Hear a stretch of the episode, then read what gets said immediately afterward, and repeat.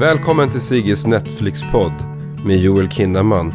De gånger i mitt liv som jag har träffat Hollywoodkändisar IRL så har jag alltid slagits av att de ofta är mycket kortare än jag trott. Det är en speciell känsla att stå bredvid kändisar som Natalie Portman eller Tom Cruise eller Willem Dafoe och blicka ner på dem som om jag stod på en liten pall. Men när jag sommaren 2012 såg Joel Kinnaman passera mig i folkvimlet på LAX så var det tvärtom.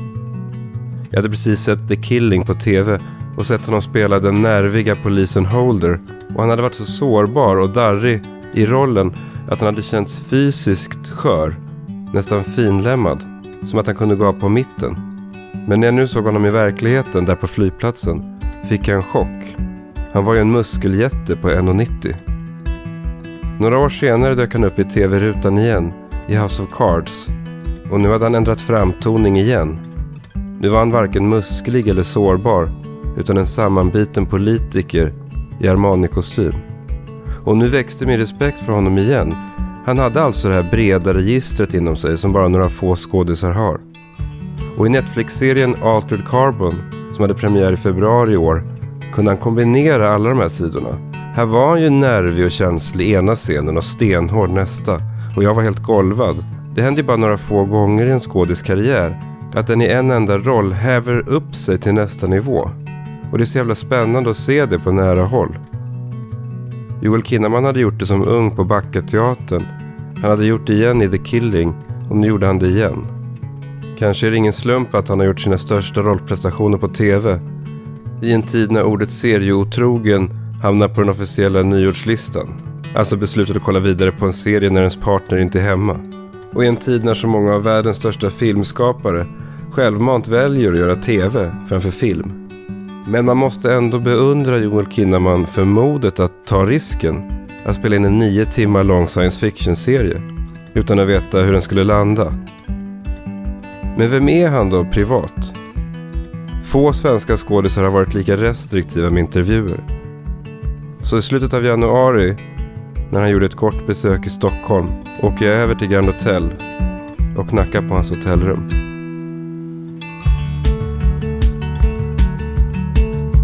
Yeah, I gotta get my Swedish meatballs. kan väl börja i den änden. Har du, liksom, har du en bra känsla av att vara i Sverige? Um, jo, nej men det är för mig, det är alltid så här, det är en riktigt positiv känsla att komma hem. Alltså, igår så var jag så här, gick ut ur taxin på Arlanda och bara måste andas in svensk luft. men jag var ändå här över jul så att, um, så att det var ganska färskt liksom. Men, men jag, har, jag, jag, jag trivs hemma. Men för att bo så trivs jag bättre ja. där jag bor. Det var sen jag och Cleo blev tillsammans och, vi flyttade ner till Venice som, som ligger nere vid stranden i LA. Och det är ett sånt område där det är ganska... LA är väldigt segregerat. Men just i Venice så är det ett sånt område där det är en blandning av människor. Och det är så här gammalt, så här hippie och gangsterområde. Mm. Och jag menar, vi trivs som fan där. Och jag, som jag vaknar på morgonen, kollar om det finns några vågor.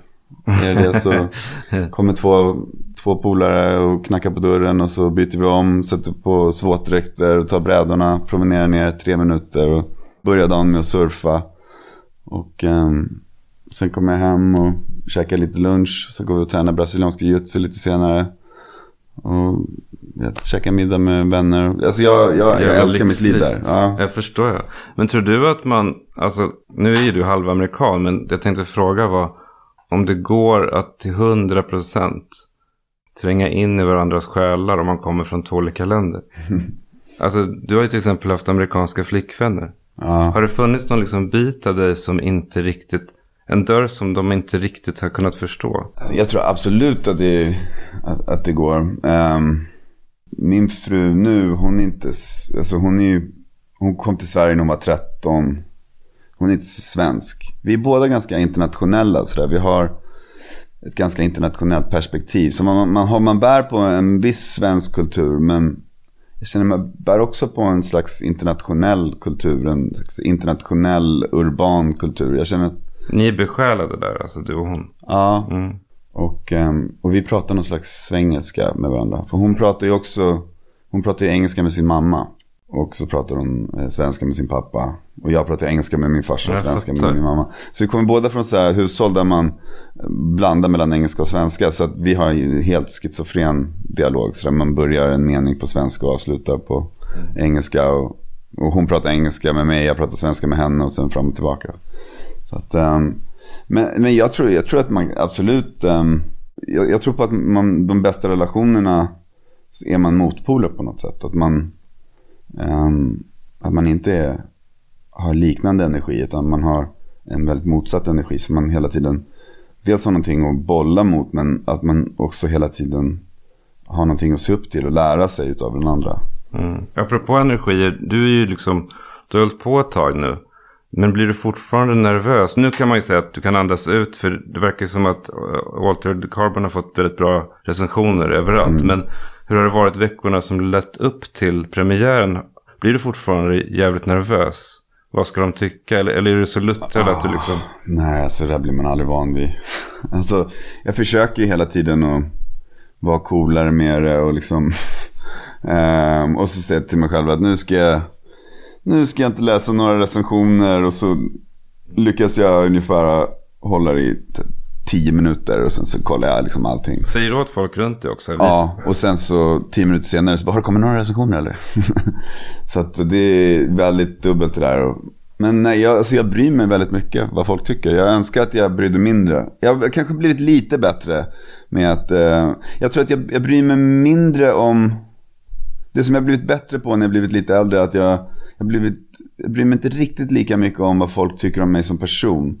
Men när det kommer till arbetet, där är det fortfarande känsligt. Där Jag vill verkligen... Så man jobbar hårt och vill att folk ska uppskatta det. Det måste ju vara en ganska komplicerad dialog. För du får, jag antar att du får väldigt mycket manus. Ja, Alltså väldigt mycket skit också antar jag. ja visst. Det måste ju vara en dialog som du har i dig själv. Så här, det här manuset kanske inte kommer bli lika älskat för som det här. Men det här är en mer spännande liksom, konstnärlig utmaning. Den, den, dialogen har man väl hela tiden att säga. Mm. Jag tänker faktiskt inte så mycket mm, kring äh, om folk kommer älska mig för en speciell roll. Så där är jag fortfarande lite mer av ett europeiskt tankesätt. Att jag, liksom, jag, jag, jag letar efter de bästa projekten, de bästa rollerna. Och, och det kan vara, det är bara det är en intressant roll. Men här i Altered Carbon fick du se också produktionsskisser och sånt. För jag tänker så här, eller när jag satt och kollade tänkte jag så här, även om manuset är jävligt smart. Hur ska man veta, det kanske är en dåre sen som ska göra setdesignen. Ja, Ja, men som Star Wars, liksom eh, halva eller liksom 80% av succén i, med första filmen alltså. Är ju den som kom på Darth Vader och kom på lasersvärdet och så här. Det är ju det som är, hur, hur visste du, hur kunde de göra dig trygg där när de kom till dig med det här projektet? Eh, Först var jag lite skeptisk faktiskt. För att jag, det är science fiction-serie på tv. Som jag kan inte komma på så många som jag tyckte om. Ehm, och ofta så har de inte tillräckligt med pengar för att kunna skapa en sån värld. Just med science fiction så, om, så länge det inte är en så väldigt smart idé som gör att det är litet. Så är, är, och det här var ju uppenbarligen en, liksom ett projekt där man ville skapa en värld. Och då kostar det pengar. Då måste man få dit de bästa, eh, det bästa folket och man måste ha pengar att lägga ner på specialeffekter. Så sen efter jag hade tagit ett par möten med, med Skydance som var produktionsbolaget och med Lita Calagridis som var showrunner. Och då förklarade de liksom vad det var för typ av satsning. Och så visade de också sådär, vad man kallar concept art. Och, eh, och då insåg jag att så här, okej, det här är någonting helt annat. Det, det, det var ingenting som skilde det här projektet från en så stor budget um, långfilm. Mm, jag fattar. Men sen det, för mig blir det också en, en extra tydlig nerv när jag är en sån här huvudroll. Ehm, för att ehm, då identifieras man helt med projektet. Och, och då står man och faller lite med det. Och blir det ett fiasko då får man liksom käka det fiaskot lite själv också. Så därför blir det, alltså det, blir, det, det finns en, en ganska stor anspänning. Och man, nu har inte jag producent-credit på det här projektet, men jag fungerade väldigt mycket som en producent och var väldigt aktiv i manus och kritisk och med, du vet, med kostym. Och, så man, man liksom hade ett finger med överallt för att verkligen säkerställa att inte någonting såg lite töntigt ut eller Att det, där, det här ser lite för um, kontemporärt ut. Det här är inte Okej, okay, ja. ja. det måste göra det mycket roligare ju. Ja, att kunna vara inblandad. Absolut. Man, känner, man, blir, man blir en filmskapare på ett helt annat mm. sätt. Och, och sen är ju efter, när, när man spelar in en tv-serie så här så är det ju, man har en showrunner som är en konstant. Eh, fast de är också, vet, de, de sitter i sin skrivarstuga väldigt mycket. Och så har du producenter som är med som, eh, eh, som genomgående. Men sen är det väldigt mycket folk som kommer in och ut. Så du har regissörer som kommer in och gör ett eller två avsnitt. Så att som huvudrollskådespelare så har du en, en överblick som är ganska unik. Så att därför lyssnar de väldigt mycket. Och är man en vettig person som inte liksom bara håller på och försöker liksom stödda upp sig eller försöker visa att man har makt. Utan det är tydligt att man försöker göra produkten bättre. Så, eh, så, får man, så ni hade ganska mycket inflytande på det här.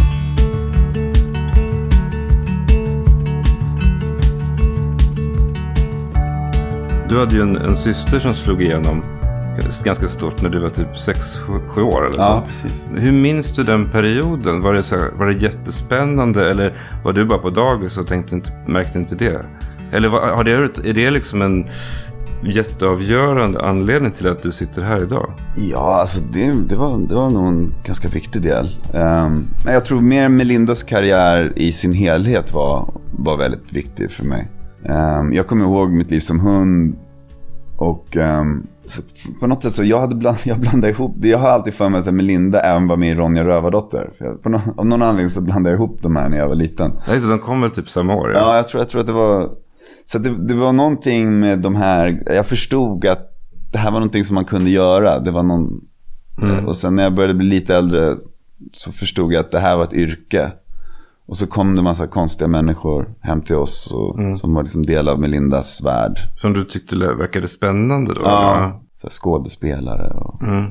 regissörer. Men vad, fanns det konstnärsdrömmar i ert barndomshem annars? Nej, inte egentligen. Nej. Jag höll inte på med någonting konstnärligt överhuvudtaget. Jag liksom kunde inte rita, höll inte på med några instrument. Så jag var mer sportkille och ganska liksom, bråkig. Alltså när, när kom teaterintresset igång? Jag var en tv-serie när jag var tio. Som heter Storstad. Just det. Och det var ju så här ren... Klassiker. Ja, och ren nepotism också. Uh, Melinda var tillsammans med Daniel Bergman. Som, som, som, regisserade, som regisserade de första avsnitten. Och så, han, han, tyckte att, han gillade mig och så tyckte han att jag skulle komma och provfilma. Så gick jag och provfilmade där. Och så. Jag kommer ihåg att jag liksom... Det, jag, jag, var rätt kaxig när jag var liten. Um, och lite respektlös sådär. Och det funkade väldigt bra. Och det var just för den rollen också så var det. Men fick du en kalldusch sen när du började scenskolan då? Om du hade varit kaxig innan med det. Att du insåg att vänta det här är ett hantverk som jag kanske måste lära mig. jo men det var så många år senare. Så jag, jag, gjorde den här tv-serien när jag var tio år. Och sen, så, och sen så blev det inget mer. Jag gjorde ingenting mer. Jag, jag vet inte, jag åkte aldrig på några provfilmningar eller... Um, så att hela det där stod still i, i tio år ungefär. Okej. Okay. Och sen så började jag på Södra Latin.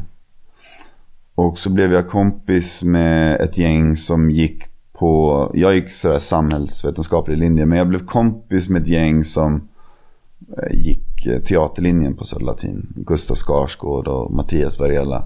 Och, ehm, och framförallt så samtal med Gurra och vi var hemma hos Stellan. För Stellan och Melinda kände varandra väldigt mm, väl. Så att, ehm, så att när man pratade med Stellan så liksom han, han pratade med mig lite som att jag också skulle börja med skådespeleri på något sätt. Men han kände sådana vibbar eller? Alltså han måste ju sett något då i dig. Jag vet inte. Det var kanske var att jag var intresserad också. Att jag började ställa frågor. Och sen så bestämde jag mig. Och som jag pratade mycket med Gurra. Och Gurra var ju otroligt liksom inne. Han, han var ju en av de yngsta som någonsin hade kommit in på scenskolan. Ja, och han, var, han var målmedveten. Ja, han var helt inriktad. Det var, fanns inget annat. Och, eh, och kom in på scenskolan så han hoppade av gymnasiet. Så han, gick ju, han började på scenskolan där samtidigt som vi gick i andra ring. Och då började det liksom, då att höra, liksom jag fick höra alla hans, han berättade hur det var där, vad de gjorde. Och då öppnade sig liksom en hel värld på något sätt. Och eh, så tog det ett par år Jag, fort, gick, jag, gick aldrig, jag gick aldrig ut eh, gymnasiet. Men jag fick något slags samlat betygsdokument. Och sen så och sen så åkte jag iväg och reste. Det var liksom min plan att jag skulle bara samla ihop pengar och dra iväg och resa. Så jag åkte till Norge och tjänade ihop pengar och så var jag ute och reste. Sydostasien och sen hamnade jag i Alperna. Och, och sen när jag kom tillbaka så var jag så här, men jag kanske ska testa skådespeleri ändå. Och så um, träffade jag en skådespelare som heter Thomas Nordström. Som mm. Melinda parade ihop mig med. Som gick med på att läsa med mig och öva in ett par monologer. Att jobba med Långdagsfärd mot natt. Um, med Eugene O'Neill-pjäsen. Och, um, Vilken monolog? Det var en av de här uppgörelsescenerna med farsan. Mm. Um, och, och, vi höll på att jobba med den i tio dagar kanske. Och, och så var det vid ett tillfälle där, där det bara liksom så lossnade. Och han, du kände det? det var han sa någonting till mig innan. Liksom, så här, nu, nu, bara säger, nu, kör, nu säger du bara det här. Liksom, nu, nu får det vara nog. Liksom, med, nu är du trött på farsan. Liksom, nu, nu tar du det från ditt eget hjärta. Jag kommer inte ihåg vad han sa exakt. Men, men det jag bara fylldes av massa minnen och känslor. Och, och helt plötsligt så bara var allt på riktigt. Och jag, liksom, texten bara kom ut som är ett kaos och med helt annat tempo än vad jag hade planerat förut. Och blev fylld med massa känslor. Och, um, och den bara gick i olika riktningar. Alltså det tog över, jag fick så här helt flow. Och du kände det också själv? Ja, det, alltså jag var ju fylld av stunden. Mm. Men samtidigt någonstans i bakhuvudet så kände man så här, det här är nog så som det ska vara. och sen så när jag blev klar så var, var Thomas tyst. Ganska lång stund och sen så kollade han på mig och så, så sa han så här. Om, om du vill göra det här som yrke så, så kan du det. Det här kan bli ditt yrke. Okej. Okay. Sen blev det det.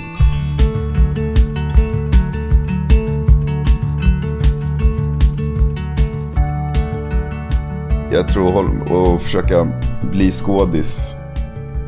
Det går så mycket upp och ner så man har så många kriser och man behöver tränga igenom många sådana där dörrar. Eller...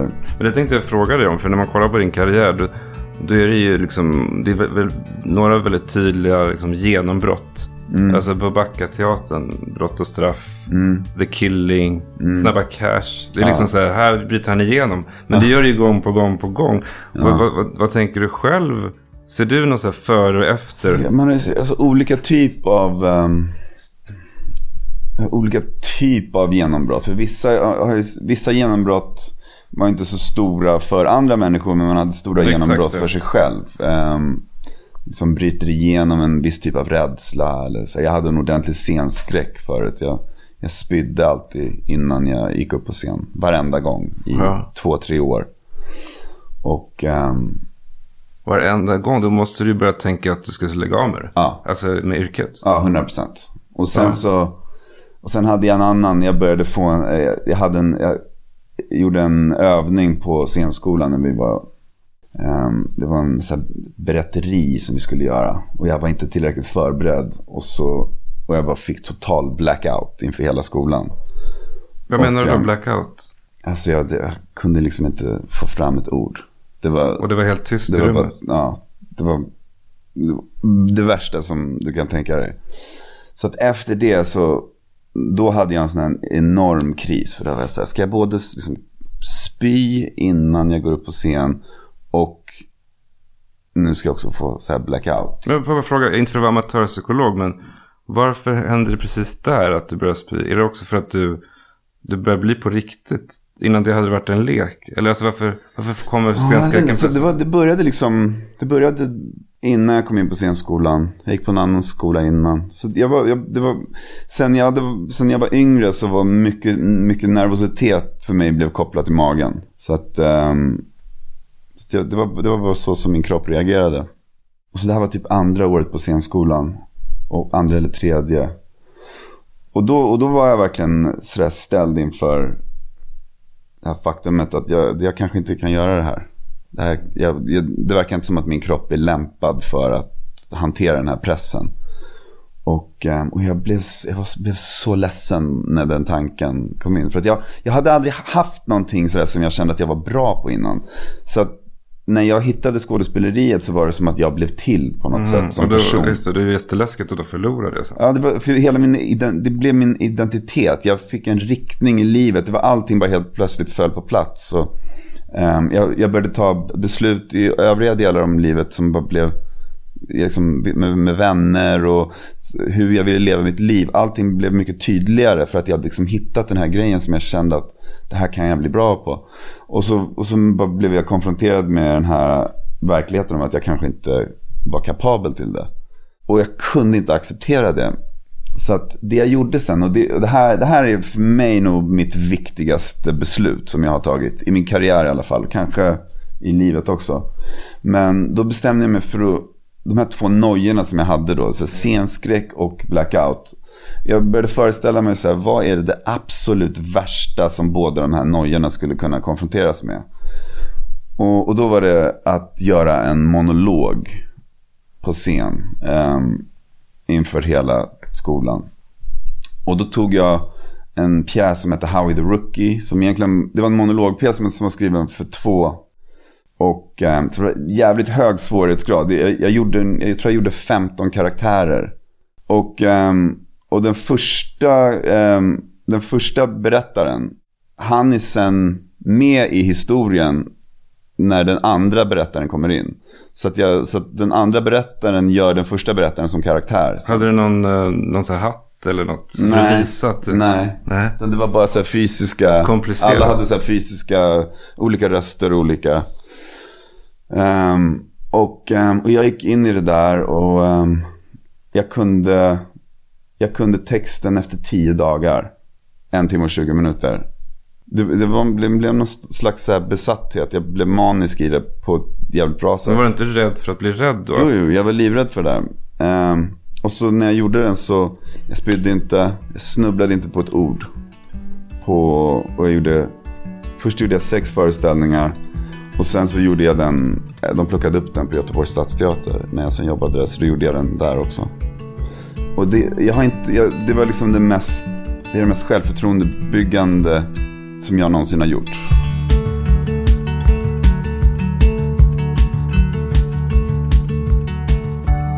Det var ju ett helt gäng som slog igenom i Snabba Cash kan man säga. Känner du att du har liksom ett magiskt band för livet med den gruppen eftersom ni tillsammans gjorde någonting som blev så omtyckt? Ja, men några. Några absolut. Um, med, med Daniel som regisserade och Jon, Espinosa. ja, Jon som gjorde musiken och Kalle. Ehm, Har ni också hjälpt varandra rent konkret? Jag tänker det, det, är många av er som har liksom gjort karriär i USA sen. ja. Är det bara en slump eller, eller kunde ni liksom hjälpa varandra med agenter och tips om auditions eller? Nej, men vi, vi hade alla lite liknande driv. Um, alltså Daniel, Daniel skapade ju lite en ensemble som, som jag har gjort ett par filmer med honom efter Snabba. I början så, så var det nog så att man, man hjälpte varandra. Men det handlar mer om att man sitter på, i möten med folk och så sitter man och pratar gott om varandra. Liksom. Eh, Eller man, eh, man berättar för, om jag sitter i ett möte för en film med några producenter så, liksom, så berättar jag om hur min upplevelse är att jobba med Daniel eller någon annan. Det finns ju en grupp ni, ni, som, har, som har gjort, eller det finns ju en grupp svenskar som har gjort karriär i USA parallellt med dig. Jag tänkte bara det vore kul bara att du bara helt kort, om jag nämner några namn, bara kul att höra kort bara vad din relation är till dem. Om du känner dem personligen. Eh, Bill Skarsgård. Jag känner Bill jättebra. Vi har samma agent också. Och samma manager, så vi är liksom lite samma. Ehm, nej men alltså, det, det Bill, Bill håller på med är helt magiskt. Alltså, han har ju verkligen slagit igenom brett nu. Så att, ehm, och han har skitbra smak. Det, det, det är det de mesta fördelarna av att komma från en familj som Skarsgårdarna. Liksom. Att de, de har sån inbyggd bra smak. Ehm, så att när de får framgång och får en valmöjlighet. För det, man jobbar sig upp till en viss nivå och när man är på väg upp så har man kanske inte så stor valmöjlighet. Då handlar det mer om att bara visa att man kan. Och sen när man eh, har visat det och folk förhoppningsvis är imponerade och det kom, börjar komma in lite olika typer av erbjudanden eller möjligheter. Det är då man kan börja liksom mejsla ut sin, sin bana. Och då är, handlar det om väldigt mycket om vad man har för smak. Det är där, där kommer det in. Noomi Rapace. Noomi är en nära vän. Um, hon var och gjorde Bright i, um, i LA som faktiskt var med hela Suicide Squad-gänget. Um, och, uh, och hon kom in på något hotellrum där som hon fick någon noja på. Och så sa jag, men vad kom hit. Kom, kom hem till mig och så kan du bo här ett par dagar medan du letar efter ett hus eller något. Och så gjorde hon det och sen stannade hon i fyra månader. Och, eh, och hon och min fru har blivit liksom, de är bästa vänner, eller systrar. Men alltså, jag har ju känt Noomi sen Södra Latin. Hon gick ju Södra Latin. Även fast då hade vi ingen större relation. Jag kommer ihåg, vi, jag har faktiskt aldrig träffat eh, Ola Rapace. Men Um, jag tycker han är skitduktig skådis. Men jag kommer ihåg på den tiden, då höll vi på och skojade. Då kallade vi Noomi och Ola vampyrerna från Vasastan. Mm. de, de levde på nätterna. De hade så jävla mycket ångest hela tiden. Mm. Och det var så mycket... Ah! Var så destruktivt. Och, um, men... Um, ja, men de, är, de är båda, jag, tror, jag känner som sagt inte Ola, men de, de är extrema personer. Um, framförallt Noomi är det, men hon är också extremt generös. Och, har väldigt mycket kärlek till dem i, som hon har i sin cirkel. Nej, men hon är en extrem person och hon går in hundraprocentigt i det hon gör. Hon, och så vill hon att alla andra ska göra det också. Jag trivs väldigt bra med folk som har en sån typ av extrem eh, inställning. Och det, det vi gör är att vi leker på allvar. Det är som att man, när man leker när man var liten. Och, ehm, och skillnaden är det är de som, eh, när man var liten och man lekte med någon som bara, som bara lekte lite grann och sen så helt plötsligt så bara släppte de svärdet på marken och så bara med. Men har du sett liksom de, skillnaden med att vara barn och vuxen är att det finns ju faktiskt folk som är väldigt talangfulla men som inte har den där halvan av strategiskt tänk alls. Mm. Som kanske du mötte på Södra Latin som var typ geniala skådisar men som aldrig Mm. Fick någon större karriär för de hade inte den sidan. Ja. Det är en viktig del. Man kan inte bara vara begåvad. Vi måste ha den där också verkar det som. Ja. Nej, men jag tror att det är vad man eh, har för mål. Och vad man, det, det, mycket handlar om mod. Um, mycket handlar om mod. Jag tror att det är många som inte vågar lyckas. Som inte vågar satsa så högt. Man är rädd för hur det kommer kännas om man inte lyckas eller om man kommer upp på en viss nivå och sen så falla därifrån. Men kan du se dina egna val? Vissa saker är ju bara liksom en offer som man inte kan mm. refuse mm. för att det är så bra. Mm. Då är det inte jättemodigt att ta det. Men mm. vilka kan du se? Vad tänker du liksom, fan vad stolt jag är att jag gjorde just det där. Men du är där, du det, för att få det där offret så har du gjort en massa saker för att komma i en position så att du får det. Det är inte som att det bara kommer från ingenstans. Utan du har jobbat på massa olika sätt. Tagit att, risker innan ja. ja. ja. Och, sen, och sen när du väl har fått det där. Um, den här stora grejen som har all press. Att då, att då vilja ha den utmaningen. Och inte backa undan för det. Där skiljer sig nog ganska många tror jag.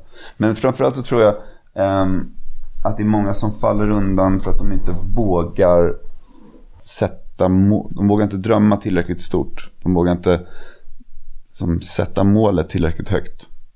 Jag, och jag hade, inte, jag hade inte någon sån målbild att jag skulle till Hollywood hela tiden. Utan det var någonting som bara växte fram. Alltså när jag gick ut scenskolan började jag um, började på Backateatern. Min dröm var att vara en skådis som fick göra teater och kanske någon gång då och då fick vara med i någon film eller tv. Att jag fick vara en av de skådisarna som, som filmade. Och sen, men sen så när det började gå bra då, och, då, och jag blev det ganska fort, då, då började man hela tiden sätta målen högre och högre. Men det fördelen för din generation var ju att, att ni då fick de här åren under bältet exempelvis på Backateatern och på scen och så här. Det finns ju en risk idag att de, de vad heter det, skådisar som, som slår igenom när de är 21 med någonting i Sverige, att de genast kastar sig över till Hollywood. För att de ja. har sett er göra det. Ja. Förstår du vad jag menar? Att det, det känns som att det, det, var väldigt bra att ni fick de där åren först. Ja. Det måste varit till, eller det måste väl varit till en hjälp när du väl kom dit? En enorm hjälp tror jag. Och Och att jag gick scenskolan. Alltså jag, fick, jag gick på en teaterskola innan scenskolan också. Så jag har liksom fem år av teaterskola. Och otroligt privilegierad. Jag menar, sådär, den utbildningen är ju helt magisk. Mm. Som man liksom mer eller mindre får betalt för att gå. Är det så att du fortfarande, liksom, när du exempelvis filmar uh, Altered Carbon, att du bara... Det där gamla knepet, att du tänker på någonting en lärare sa på scenskolan. 100 procent. Att det finns där. Absolut. Det är helt klart en del av mig. Och, och, och det är också så att man har, en, man har en massa teknik. Som man använder sig av när saker och ting inte riktigt funkar.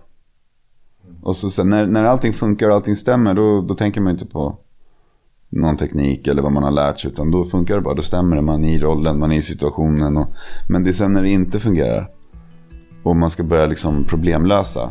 Då har man en hel arsenal av verktyg som man kan använda. Och därför blir, man, blir jag inte nervös när det inte funkar. Jag sa okej, okay, hur ska vi göra nu? Och jag heller inte att jag måste blint stirra på regissören och bara okej, okay, hur ska vi göra det här? Hjälp mig fixa det. Utan jag, jag, jag kan liksom lösa det själv.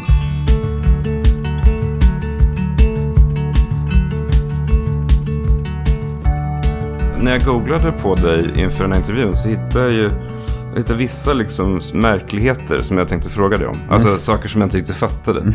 En artikel, det här är från en artikel om Suicide Squad. Det står då i artikeln. Kinnamans jobb är så psykiskt krävande, berättade av producenten, att filmbolaget tvingas ta professionell hjälp. Historien om Suicide Squad är nämligen så mörk att produktionen anlitat en terapeut som finns på plats under inspelningarna. Adam Beach säger vi skådespelare utforskar väldigt tunna gränser över till den mörka sidan. Och då är terapeuten där för att vara säker på att vi gör klart filmen och inte försvinner iväg i mörkret. Var det så eller? Att det stod terapeuter där på plats om ni skulle liksom bryta ihop? Uh, det är roligt alltså. Det är kul hur saker blir omformulerat. Och Adam Beach också, en riktig pärla. Han gillar att berätta historier. Uh, nej, nej, nej, absolut inte. Utan det var David Ayer som um, regisserade den här filmen. Han är en jävligt speciell person som ehm, eh, i, i, på, när vi höll på och preppade för den här filmen så under en månads tid så hade vi massa så djupa och samtal och repetitioner. Som, eh, då han har, han har med sig en gammal polis, en, en gammal kompis till honom som är så här gammal detektiv från Rampart Division mm, i LA. Som, som rådgivare då, typ? Eller? Ja, precis. Det, han har gjort så här hundratals, tusentals förhör. Och eh, så han sitter där, de, gjorde, de hade flera sådana samtal där de eh, försökte få en att erkänna sina djupaste hemligheter.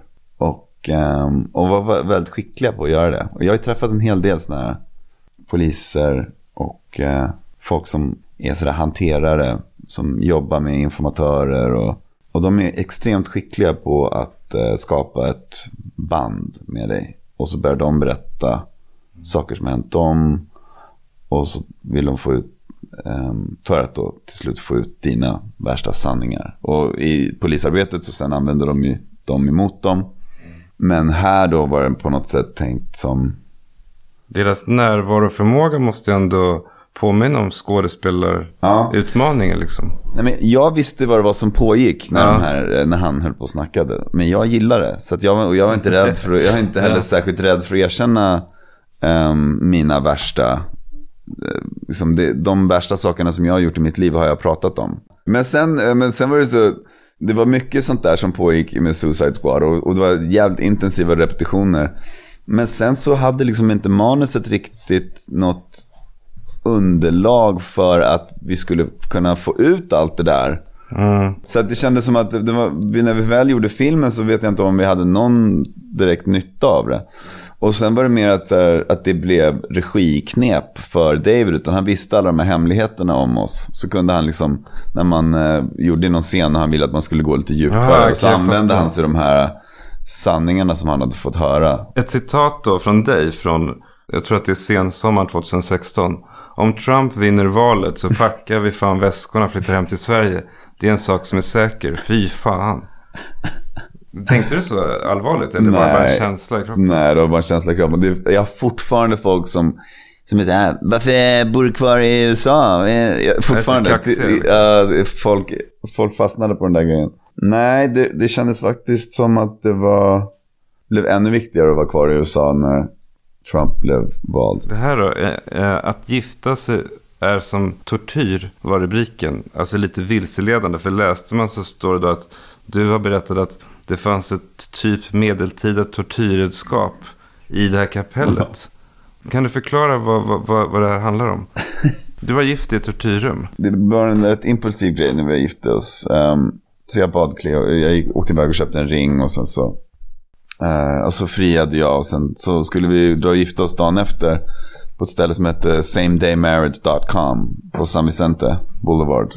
Och um, alltså vi åkte in där och det var bara lite märklig stämning där. Det, det, det kändes mer som att man skulle typ köpa någon, uh, liksom någon rumänsk njure eller någonting. Det, det, var, det var någon riktigt uh, ruggig liten lokal och så var det en tant som satt där bakom, bakom disken och så här. Do you want to get married? Och så, var så jävla allvarlig och så här, yes yes.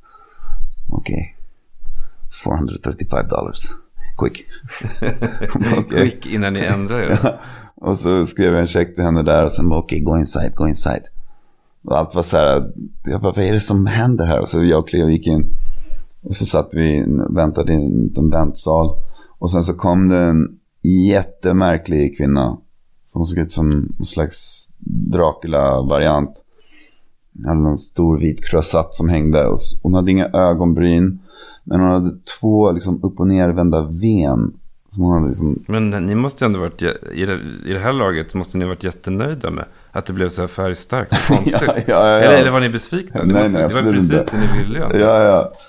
Och, ehm, och sen så, och sen så liksom tittade de båda på oss och så här, tittade de och sa så här, marriage. och jag säger, yes, that's correct. Hon bara, okej. Okay. Och så bara, go inside chapel. Hon höll inget så här, tal om kärleken i ett nej, äktenskap och sånt? inte nej. i det här skedet. Så hon var så här, go inside chapel. Och så pekade de på en grej då som såg ut som, och det är det här de fick det där tortyr. Det såg ut som någon slags tortyrkammare. Det var, eller det var bara en massa böjda järnstänger som var böjda liksom. Det skulle vara någon slags kapell. Ja, det var tanken att det skulle vara lite romantiskt. Alltså det skulle vara någon slags kapell, men det såg ut som att de bara hade tagit in några så här, järnstänger utifrån. Och så hade de hängt några, så här, några skynken på, på olika ställen.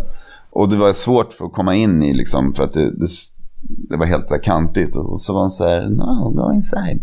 Stand inside. Um, och hon hade hela tiden så en aggressivitet som så sipprade ut. Och så till slut så ställde vi oss där inne och så, så kollade hon på båda oss så här fram och tillbaka med blicken. Och så var hon så här, okej okay, Joel, so marriage, it's the rest of your life. Mm. Jag det, var, så det var det hon hade att säga. Ja, jag bara, mm, say yes. så ja, Sa jag yes. Och så vände hon sig till Cleo och hon säger Cleo, so marriage it's the rest of your life. Och så Cleo var så här, um, yeah. Det är kul för allt annat är egentligen fluff-fluff. Det är det som är kärnan. Ja, ja. Liksom. Nej men det här var hon, alltså, hon to fattat. the core. Ja. Alltså.